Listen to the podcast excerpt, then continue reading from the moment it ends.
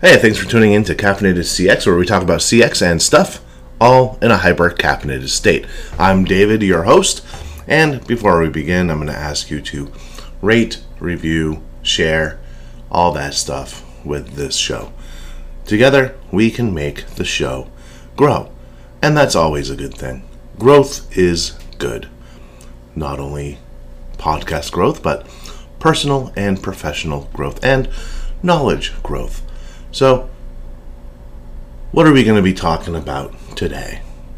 And I'll let a little tiny band from Los Angeles give us a small little hint. Gimme, gimme, gimme! I need some more!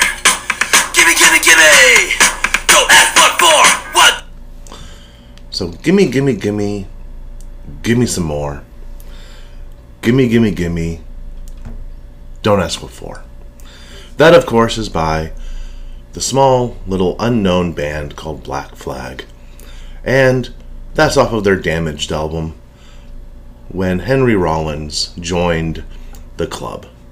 Henry Rollins is that muscly tattooed guy that goes around wearing shorts and no shirt. At least that's what he did back in the day. But we're not here to talk about Henry Rollins. We're not even here to talk about Black Flag, although that would be a really cool podcast episode. But we're here to talk about the gimme, gimme, gimme line. The give me this, give me that, give me stuff.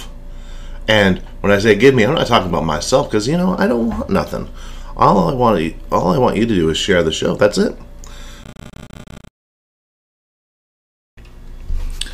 Now, James Dodkins, the CX rock star, you can find him on LinkedIn, has a video called Diabetes Pizza. Now, this goes into like giving. If you asked a kid what they wanted to eat and you just set no limits and the kid got to choose, it would be like a pizza with chips and gummy bears and candy and other things all on this pizza. And doing so, giving the kid what they wanted, would be irresponsible. And frankly, really bad parenting. Hmm. So, it's a good video to watch. It's a good video to share. It's a good video to put on and learn from. And I'll put the link to that video down in the show notes so you can watch it. He goes into a much better explanation of his own video than I do, which makes sense. Yes. That would be weird if he didn't. So, James, we love you. We love you, James. So, what are we what are we talking about when we say give the customers? Give me. Give me. Well, I mean, the first one is going to be obvious. We should give them value for their money. I mean, that's always good. That's expected. That's the right thing to do. But what if the customer wants something beyond what we're able to give them?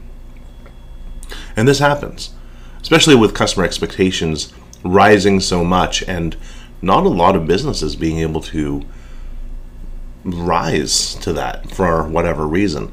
Not every company is going to have free same day shipping, right? Like Amazon does. Not every company is going to be able to provide an iPhone.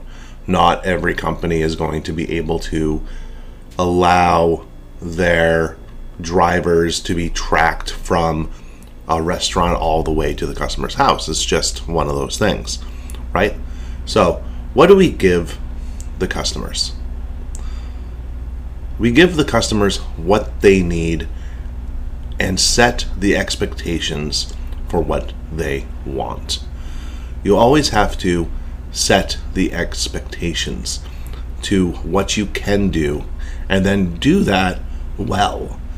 Need a little coffee for that cough. You can start this by by doing what you promised and not over promising. Over promising is one of the worst things you could possibly do to a customer. Over promising and under delivering is a cancer, and that will eat away at your business and at your customer experience until there's nothing left. Promise what you can do and then go and do that. Hmm. Interesting. Imagine that. And do it all with a smile. Do it all with the customer's best interest at mind. In mind. In mind? And heart. Because why would you do otherwise? That's stupid. Don't be stupid. But overpromising is something that a lot of companies actually do. Yeah, no, we'll we'll get that to you. Get that to you tomorrow. Two weeks later, it comes. Right? Or your call is very important to us, but due to unexpected call volume, it's going to be six hours. Cool. Why is it six hours every time I call you? How is that unexpected? Maybe you're using a different dictionary than I'm using. Stuff like that. Give an accurate time.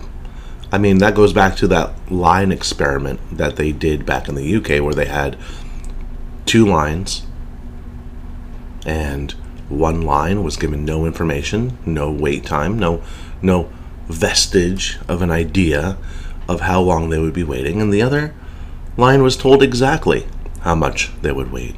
And the, the, neat thing is, they both waited the same exact amount of time. The line that was given no information felt it took forever. They had a horrible experience.